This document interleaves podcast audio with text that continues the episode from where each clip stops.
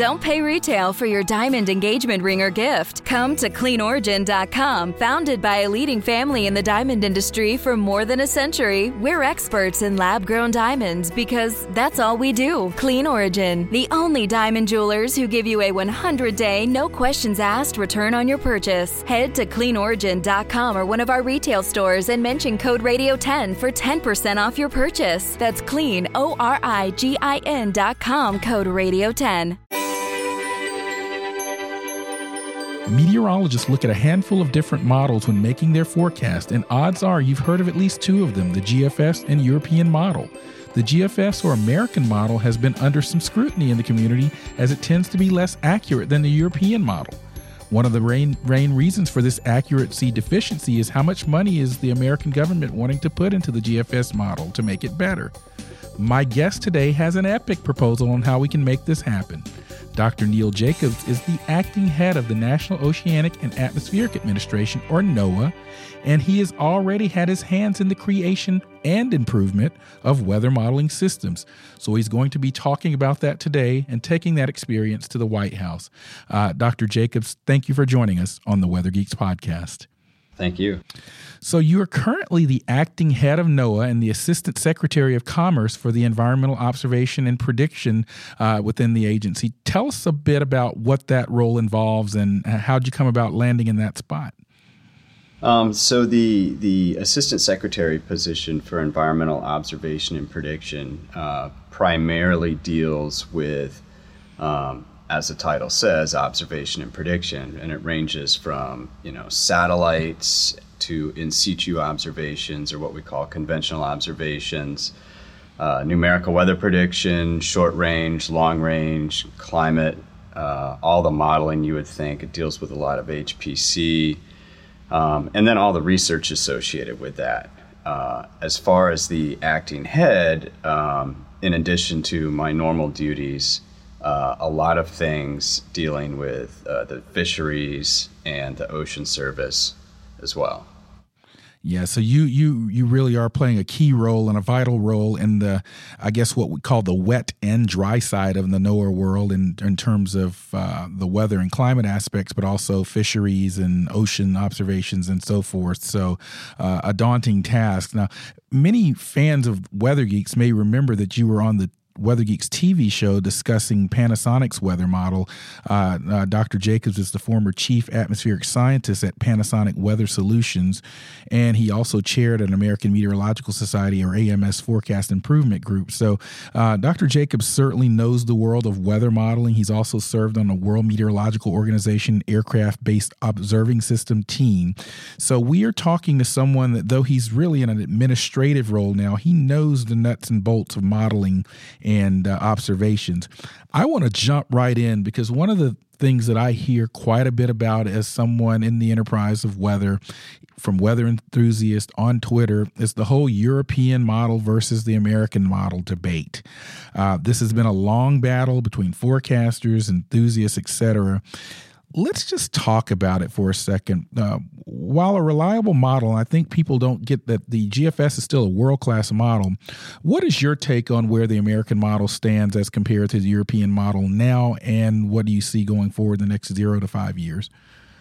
Well, it's it. A lot of it depends on how you do the verification. Typically, most global models are, are verified using 500 millibar anomaly correlation um, and that's just correlating how well the model predicts, uh, you know, high and low pressures as compared to the standard atmosphere. Um, where we really see the European model pull ahead of the rest of the global modeling centers is, is primarily related to their data assimilation capability, which is four dimensional variational assimilation, which is a little bit more sophisticated than, than what we're doing right now uh, we're doing uh, basically what we call 4D ensemble uh, variational assimilation. Um, without getting too technical, it's it's not quite as complex, um, and I think that's largely where you see the difference, as well as quality control of the data, which is sort of embedded in the data assimilation system itself. The dynamics and physics in the model are are are fairly good. There's there's work we need to do on the GFS on the physics side. Uh, we are in the process of upgrading the dynamic core to the finite volume cube sphere, which is going to be the biggest upgrade we've done to the to the dynamic core since the the uh, 1980s. Now, uh, yeah, you, someone listening to the podcast, and whether they're a weather enthusiast, a weather professional, or just someone that likes weather and, and tunes in, um, they might be asking, well, why why is the U.S. sort of doing this sort of, in, in your own words, sort of less sophisticated, if you will, assimilation technique? Um, uh, what how would you answer? Because I get that question a lot. How would you answer that question? Why why is there a different paradigm here in the U.S.? Do we have to NOAA being we does NOAA have to think about other things just in buying big computers and satellites, et cetera? Oh yeah, we do. I mean, NOAA itself is is an enormous agency. We've got twelve thousand uh, full time employees and and probably two to three times as many contractors. Um, a lot of people don't realize that NOAA actually has its own law enforcement agency for the fisheries regulation side as well as a uniform service side. Um, so you know, while it's really hard to compare budgets because um, it's not apples to apples, when it actually comes to the production suite that, that NCEP runs for their models, uh, the National Weather Service runs all sorts of models from, you know, the GFS, which is our flagship global model, to, you know, the high resolution rapid refresh, and we've got several different models that we run for various reasons. Whereas the European Center really only focuses on their medium range forecast model and its ensembles. Um, that said, the difference between the 4D EnVar assimilation system, which is what we use in the 4D-Var system, which is what the European Center uses, is a lot of compute. Uh, true uh, four dimensional variational assimilation is incredibly computationally expensive. Um, and so it demands a tremendous amount of computing capacity. The beauty of the, the 4D ensemble VAR is that you can achieve almost a, a, a comparable result with much less computing. Um, and so it does come back to you know compute resources. Uh, the, on, that's on the operational, the production side. On the research side, um, the European Center has about five times as much compute for research as they do operations, whereas within NOAA, it's roughly the ratio is roughly one to one. Um, but that said, we have a, a, tremendous amount of research that we do that that they don't do. So again, it's it's really an apples and oranges comparison and I want to make sure I amplify this some because I, I get in this discussion with uh, people across the spectrum as well. I, it's something that's important. It's not that the U.S. is so much sleeping at the wheel. It's just that it isn't it is an apples and oranges comparison because thankfully the National Weather Service and NOAA also invest in upgraded uh, geosynchronous weather satellite technology, the GOES system that we have, the JPSS, the new dual polarization uh, radar system, and the Weather Service forecast offices. So uh, you just don't buy big fast computers. I mean, we know we need big fast computers, and that you certainly buy them, but it's a much more leveraged budget scenario, and I think it's important that people understand that. Now, having said that, Neil, do you agree that there are times, and I, I think this is important, there are times where the GFS model outperforms the European model is. I mean, I think people that, particularly people that follow us closely, don't understand. It's not that the GFS is always losing to the European model. Is that correct? No, yeah, that, that you're exactly correct. The the GFS is um, has outperformed uh, the European model on numerous occasions. Um, there were several events last winter with nor'easters where where the GFS performed very well, um, and you know the FV3, which is which is soon to be coming online operationally, is is performing quite well too. So. You know, when, when I said earlier about the, the actual statistical anomaly correlation scores that we sum over time, those those sort of wash out the big events. Um, and there are several cases where you will see the GFS outperform the European Center, but on average, ECMWF still has better scores. Yeah, and absolutely. And I don't want to give the impression here that the Euro- we we know that on average the European model is still considered the sort of sort of what everyone's chasing, if you will. And I believe the UK Met Office model is also perhaps second or in the top two or three as well, uh, which gets me to uh, the the new upgrades. Now there there have been activities to uh, upgrade the GFS to go to a new system. I know that there were recently some delays. There were some complaints uh, uh, in the community. You were running, I guess, the old GFS and the newer system in parallel, and people were able to evaluate it. And I, I understand that there were some issues um, uh, in, in, in some types of events, snow events, and others that people were reporting in some users. Talk to us a little bit about that, and and where are we going forward? So there was a we've been running the FV3 GFS in parallel for for over a year, and we noticed um, actually thanks to some savvy folks in the community. So this um, this actually is is one reason why we really want to go in the direction of having a community model because the you know it was the user community that actually pointed out the air and the snow depth variable.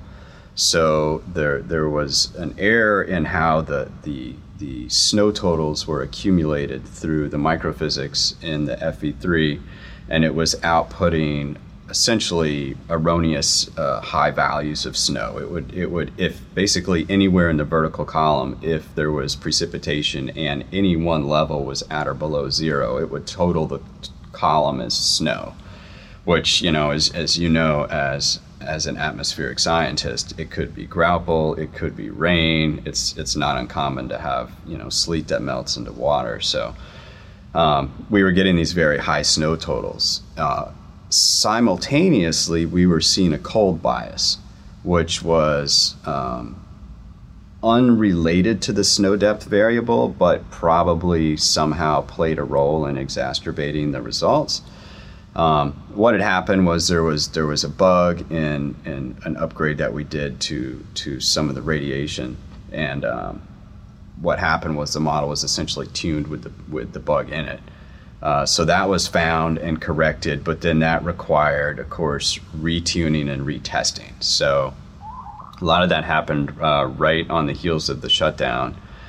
And after a lot of going through the code, making sure everything was right, we've just now um, started the 30 day test, which we had originally announced a couple months ago. And, you know, if, if everything checks out, uh, we'll, we're looking to go live probably sometime in June with that.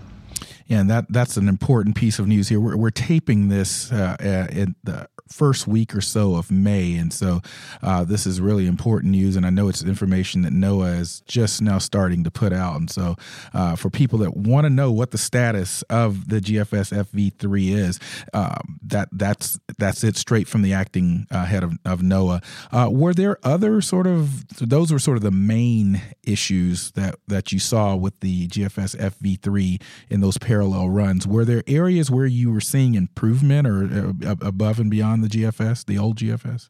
Oh, there, there's there was a lot of areas of improvement. So, um, you know, the FV3 was was typically outperforming the, the GFS on on track, on intensity. In fact, last year the FV3 GFS outperformed the European Center on on the intensity of predicting tropical cyclones. Um, so there's there's there's going to be some some pretty significant improvements.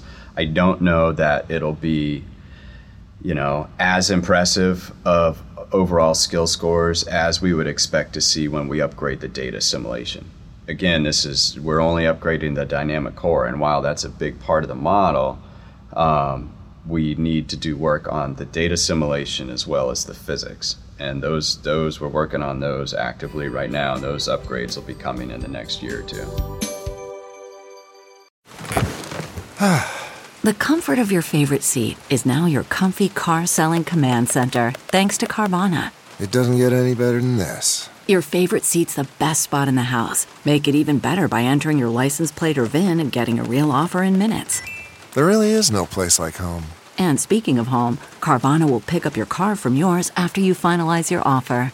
Visit Carvana.com or download the app and sell your car from your comfy place.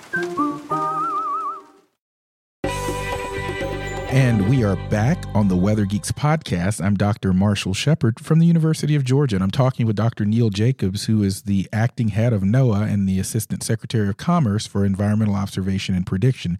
He's formerly of the Panasonic Weather Solutions Group as well, and I want to uh, pick its brain on sort of the, the public private activities in these areas a bit later in the podcast. Uh, I, I, let me just give you a little of Dr. Jacobs' background. He has a bachelor's degree in, uh, in mathematics and physics from the University of South Carolina and a master's and PhD in atmospheric sciences from the North Carolina State University. And he's a very well respected colleague. I, I, know I was pleased to see uh, when his name was put in put forward uh, here uh, in the NOAA lead administration roles. I was quite quite thrilled thrilled to see that, and I'm, I'm glad, still glad to see that as well. I want to talk about the assimilation. Uh, I, a lot of people may not know exactly what assimilation is. It's a big fancy word, but it really involves sort of updating and uh, uh, model information with new information as it comes in. And I know that the European models and the American models very much depend on our satellite data, other people's satellite data, and other observational capabilities as well. I know you were involved in WMO's aircraft based observation systems expert team.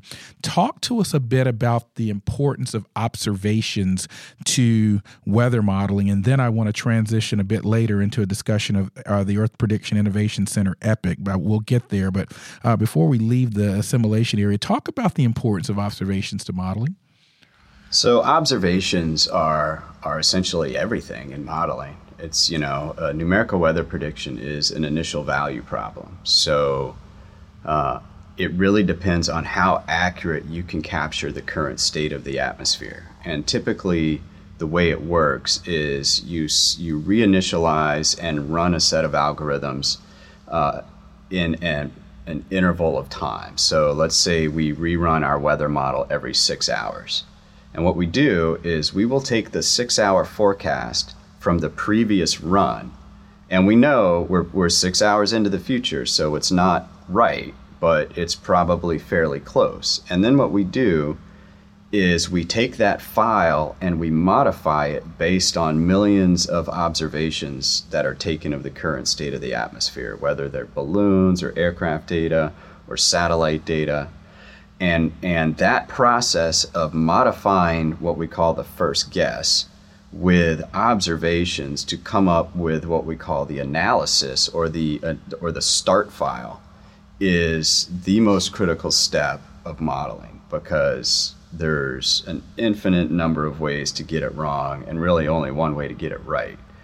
And it's you know it's kind of like cooking. Basically and better ingredients you know the better the dish is going to be and if we do a really good job of building that start file correctly, then the algorithms can more accurately predict what the weather's going to be in the future. Yeah, that's a really good summary of the process. I want to read something uh, to you and to the audience, and then uh, we'll uh, transition to a discussion of the EPIC uh, Center Recently, uh, you testified before the House Committee on Science, Space, and Technology, a subcommittee on environment, to outline NOAA's $4.5 billion budget request for 2020. And now, in that testimony, uh, one of the highest priority goals was to reduce the impact of extreme weather and water events to save lives and property uh, through the implementation of the Weather Research and Forecasting Innovation Act. Now, that, that all sounds fine. That's what NOAA's chartered to do. And uh, we know that there there was a very important piece of legislation signed, the Weather Research and Forecasting Innovation Act, uh, I think uh, a year or two ago. Uh, and the Trump administration's 2020 proposed budget for NOAA does include support for something called the Earth Prediction Innovation Center, or EPIC. Tell us about what your goals are for EPIC and what it actually is. So so Epic is is essentially a way to to manage a community development program for the modeling system. So we're required by law through the Weather Act to make our model code available to the community. Um, but the, the issue with that is the code right now, the, the GFS code, the FV3 GFS, it's hard coded for NOAA's machines. So if we put it on an FTP site and someone downloads it, they're really not going to be able to run it. So, what I wanted to do was have a way to sort of crowdsource model code development, you know, sort of like NCAR did with the WRF model. You know, is there a way that we can get this code into the hands of, you know, PIs and postdocs and PhDs at universities or even in, in the hands of industry so that they could do collaborative development on the code? Um, and it actually solves several different problems that we were dealing with internally at the same time. The primary one was we had to port the code over to various compute architectures that the community has access to, primarily uh, commercial cloud vendors. Uh, so running this code in the cloud is is a reality now. We can run the entire FV3GFS from observations to output in the cloud. Now, not all clouds created equal. We're talking uh, high performance computing architecture for cloud. Uh, so that that I think was was one achievement that we wanted to accomplish with with Epic, but it also gets us access to a lot of these individuals that normally wouldn't have access to do development work on our code. So one of the issues we were running into internally was that a lot of external developers or contractors or even professors on sabbatical uh, would have to wait a really long time to get security clearances to log into our machines. Um, and that's just a, a, paperwork process that we had little control over. And the way around that was actually to just move the code development outside of, of our machines into to the commercial cloud. Now, now are there uh, are there any security risk associated with doing that? There are. Um, and so that, you know, anytime we do development work uh, external to, to outside of NOAA's firewalls, we have to set up a very robust, what we call secure ingest capability, because we're bringing in code from outside and, you know, we don't know who's been touching it or doing development work on it. But having a very robust, secure ingest is a much easier problem to solve than getting external individuals access to log into our machines. Yeah, no, I could I could see that. So again, and and, and you heard Dr. Jacobs uh, mention the WRF model, and uh, the WRF is as an example of this sort of community modeling framework approach, if you will. I mean, I I've used the WRF model in some of my research at the University of Georgia. Uh, the versions of the WRF are running operationally in research capacity. You may have heard of something called the HWRF. Uh, I mean, now I, I certainly can see the strengths of that, and, and you've certainly mentioned some of the sort of potential pitfalls or weaknesses of this community framework as well. A question that I have if you do have, you know, academics or industry or postdocs sort of tinkering around with the, the GFS, is there going to be a, a, funding model set up to support this? Will there be grants from NOAA or the Weather Service to allow people to do this? Or is this just, you know, I've got some free time, let me see where I can tinker around with that GFS?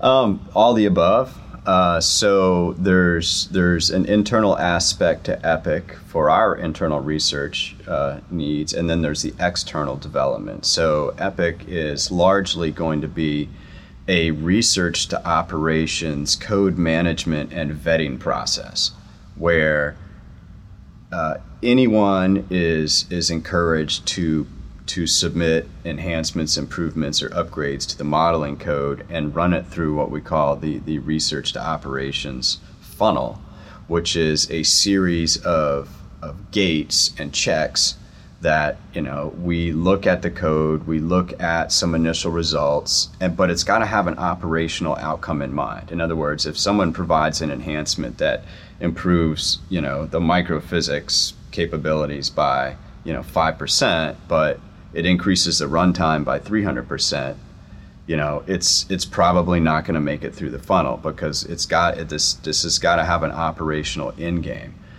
Um, there's there's a process in place for code management as well. You know, most likely something similar to GitHub where there'll be version control because we can't just have you know essentially the wild west of, of software development and you know there'll be parallel runs so this is the beauty of the cloud both internal and external is you can set up as many parallel runs as you want Um, right now, the issue we have on the research side, which I mentioned earlier with the one to one research to operations compute ratio, is that we are limited by a finite number of compute nodes to do research. So NOAA scientists have to line up. You know, they queue up in order, and one person can't conduct their research runs until someone else's runs are finished. And with with the cloud, you you buy basically by the node hour. So whether you're you're buying you know ten nodes for a thousand hours or a thousand nodes for ten hours, it's roughly the same cost. But the difference is you do a thousand nodes at ten hours, you finish the research a lot quicker. So the idea is if you have a lot of parallel experiments and uh, assuming the results of one experiment don't depend on another one, you can conduct all these experiments at the same time. CarMax is putting peace of mind back in car shopping by putting you in the driver's seat to find a ride that's right for you. Because at CarMax, we believe you shouldn't just settle for a car, you should love your car. That's why every car we sell is CarMax certified quality so you can be sure with upfront pricing that's the same for every customer. So don't settle. Find love at first drive and start shopping now at CarMax.com. CarMax, the way car buying should be. And we are back on the Weather Geeks podcast. I'm Dr. Marshall Shepard from the University of Georgia, and I'm speaking with the acting head of NOAA. And NOAA is the parent agency of the National Weather Service for all of you out there that are listening from a weather perspective. But NOAA does so much more. Uh, Dr. Jacobs, one of the things I want to kind of pivot the discussion to now and kind of goes back to some of your roots a little bit is because you were the former chief atmospheric scientist at Panasonic Weather Solutions.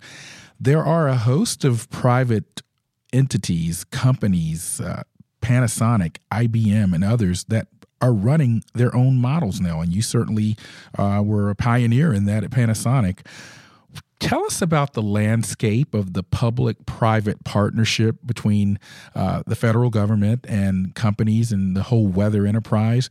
Uh, and, and let's talk, let's kind of dive into that a little bit because there, there are some that say, yes, this needs to happen. We, this is a no brainer. We need to have it. But then there are others that say, well, no, I think that needs to be a federal public good, this so called modeling and weather service uh, and, and, and capabilities. So just give me the lay of the landscape from your perspective.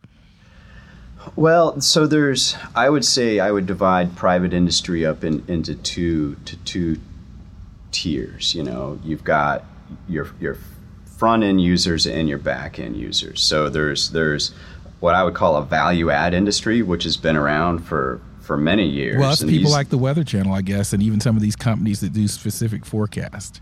Right. There's there's a tremendous industry that's been built up on on using NOAA and National Weather Service data and information to generate products and services for niche markets.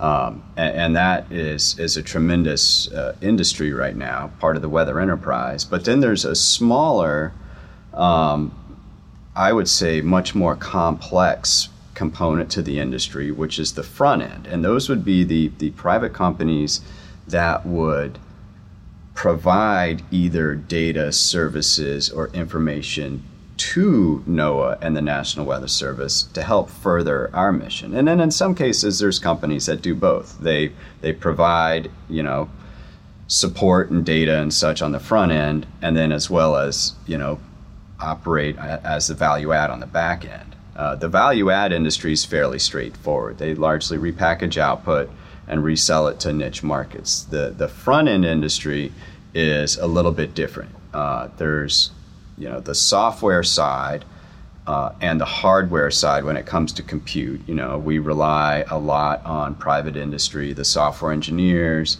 um, some model developers. You know, including what I was doing when I was at Panasonic. Um, and then, of course, the hardware manufacturers, the you know, manufacturing the interconnects, the chips, the processors, the compute that we use, as well as the various commercial cloud vendors and their various architectures that we use for compute and storage. And then there's the, what I would consider very upstream would be the private companies that are providing data. Um, and this could be, you know, aircraft data. We, you know, we're exploring using various private satellite data feeds. Um, and this is an interesting paradigm shift for NOAA where we're actually, instead of deploying and managing the observing systems ourselves, we're buying data as a subscription service. So, but there there are some, and I mean, I, am not sort of conveying my own opinions here on this. I'm just trying to represent as someone that's been a sort of a person that knows our community. There there are some that say there's a danger in that, in that you know, profit margin could start to outweigh public good uh, and protection of, of, of live and property. How how do you counter that that that criticism from some in the community? Well, so really what we want to do the way we avoid that situation and that's that could be a very real situation is we want to make sure that we don't find ourselves no in the national weather service in a competitive situation with the value add industry on the back end. So we, we've made it very clear that our mission is to protect life and property. You know we're not doing forecasts for financial markets or, or other things. Um, if we started doing something like that, the private industry would instantly view us as a competitor in the industry and treat us like a competitor. And when you're buying data as a subscription service to populate your models on the front end, it's not out of the question to have industry, if there's a company running a sophisticated weather model of their own, to try to buy exclusive rights to that information to, to essentially handicap their business competitors of which we could be one.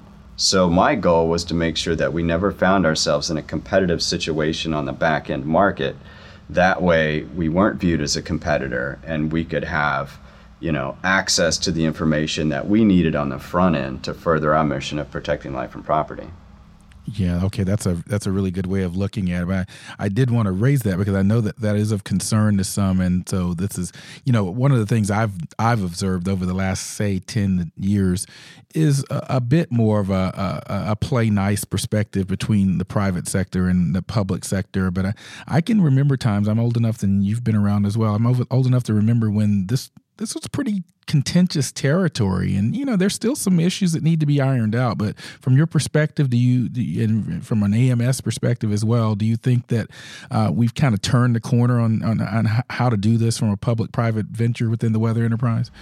I, I, think so. You know i remember back when the fair weather report came out i think it was 2004 2005 um, and that was the you know the, the point of that was to sort of define the swim lanes of you know where the weather service operated versus where you know industry would operate. And one of the things that that I've had a lot of positive feedback from on the industry side is that we have actively been going out when when we talk about our impact based decision support services, which is sort of how we do support on the back end, telling industry various markets that we would not you know provide services for. Because you know industry needs clarity. Their investors need to know is, is this going to be a sustainable business? And the last thing industry wants to do is invest in in a certain market and then have you know the national weather service come in and provide products and services for free and just put them out of business. So we've made it very clear where we where we would operate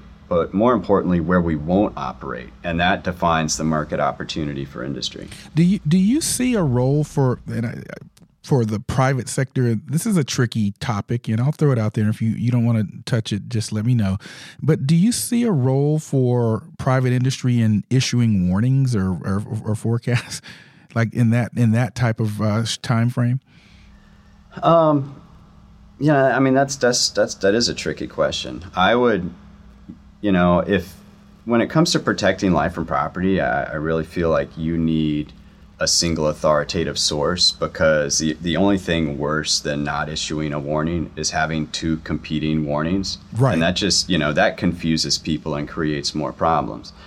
Now, you know, most of the private industry companies that I that I work with that do issue warnings are very clear about, you know, these warnings are for, you know, niche markets, you know, special customers, and they also do a really good job of redistributing the warnings that we produce. You know, and they make it very clear that it's it's this is an official, you know, National Weather Service warning. You know, so the the public knows, you know, who it's coming from, and I think that's important. Yeah, that, and that's the reason I asked the question because I, I can I can see uh, a logic where we're going to see a little bit more of these sort of niche warnings, and uh, I, I am this is just my opinion. I am of the opinion that I, and I think you echo this that uh, we need a single authoritative voice on these uh, some of these warnings that come for hurricane warnings or tornado warnings or from SPC or HBC. So uh, I want to get your thoughts on on another aspect of the prediction, weather prediction, and weather warning process. I know the Weather Service is going towards impact um, um, decisions and impact based decisions and so forth, and that requires a good deal of understanding of sort of the social sciences of how people respond to this more technical information. Uh, where do, where do you see things headed in terms of the the modeling, weather warning, communication world of NOAA in that regard? Uh, really in the direction of social sciences. So this was something that that has has fascinated me to really learn over the last several years because coming from a modeling background, I was always just focused on improving the forecast skill, improving the modeling. You know, if we could make the model better, we would save more lives. Um, and the models are getting better. And what we realized was that, you know, we can improve the skill of the model, but we're at a point now where we really have to work on the social science aspect of how we convey this information to the public because humans aren't necessarily rational creatures. And it really depends on how we convey the information you know? If if we give someone enough lead time for warn for a tornado warning you know we're always trying to increase the lead time but there's a lot of social science studies out there that show if if you give someone a lot of lead time, they might not immediately take cover. You know, they may go get in their car and drive to the school to try to get their kid out of school or something, and that, you know, exposes them to a tremendous amount of risk. You know, the other thing is how do we convey impacts of landfalling hurricanes? Florence was a great example. You know, everyone saw that it was being downgraded from a four to a three to a two, uh, and they hear, you know, oh, you know, it's being downgraded and so you know they're less inclined to to evacuate. And what we were trying to convey to the public was you know look we realize the winds are going to be downgraded from a 4 to a 2 but the storm's going to sit over the carolinas for three days and dump three feet of rain. And if you look at where a lot of the loss of life was it was flooding related. And it wasn't just flooding related it was fatalities of people in their cars you know and we always hear this turn around don't drown and you can't say it enough but people still don't adhere to to pretty straightforward warnings you know? It's water that actually really um, has the highest toll uh, with landfalling hurricanes you know? So how we convey this message um, to the public is extremely critical, and that's where the social science component fits into the watches and warnings. Yeah, I, I, I agree completely with you, and I'm glad to hear that you uh, have been briefed and are, are, kind of up to speed on that because I think that's where the new frontier. I mean, we'll, we'll certainly have some new areas of improvement with modeling and satellites and radar, but I think the real frontier, in my view, is in sort of understanding how people consume this information. We're about to wrap up this discussion with Dr. Neil Jacobs, acting head of NOAA, but before I do I mean, I'm always very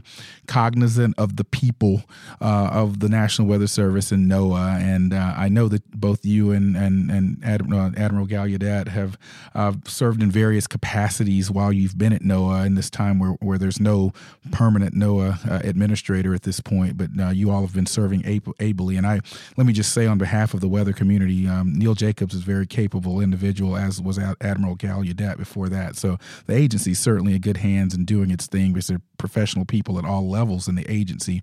Um, how, how how's the, the, the National Weather Service in terms of staffing? I mean, are I mean, I, I ask this because I, I want to know, um, you know, are, are the offices? It seems like there's been a lot of hiring actually in the Weather Service. So, are we moving to a point where most of our forecast offices are are healthy and, and staffed up? We, we are definitely headed in the right direction. Um, th- this uh, the the FY18 was the first year since 2011 that hiring had outpaced attrition. Um, we did take a hit during the shutdown, uh, primarily because the shutdown occurred at the end of the year. And typically, a lot of people, if they're going to retire, will retire at the end of the year. So, you know, we had a lot of folks that were retiring that we were unable to to fill those positions because the shutdown spanned across you know the, the change in the year there. So we're, we're still in the process of digging out of that hole, but we're at, at roughly 91 and a half percent. So that's that's you know that's definitely headed in the right direction. So I'm quite pleased with that. Yeah, I agree. Uh, I'm going to give you the last word as the acting head of NOAA, Dr. Jacobs. What what just what would you say to those weather enthusiasts, weather geeks, uh, the American public, uh, as as as we exit out in this last one or two minutes? Uh, just that, you know, I'm tremendously proud of this agency. The, the people here, they, they really care about what they do. They're, they're phenomenal to work with. And it's truly an honor and a privilege to have this opportunity to work with a team of such great public servants. And I think we'll have to end it there. Uh, I want to thank you for joining us on both now the TV version of Weather Geeks and now the Weather Geeks podcast as well. We we really have enjoyed having you, and you're welcome back anytime. Thank you. And I am Dr. Marshall Shepard from the University of Georgia. Thank you all for listening to the Weather Geeks podcast. Uh, make sure you tell your friends about it and make sure you subscribe as well so you don't miss new episodes that come along. We're on iTunes, we're on Stitcher, and all podcast outlets. And also, you can find, find us at weloveweather.tv. Thank you once again and have a good day.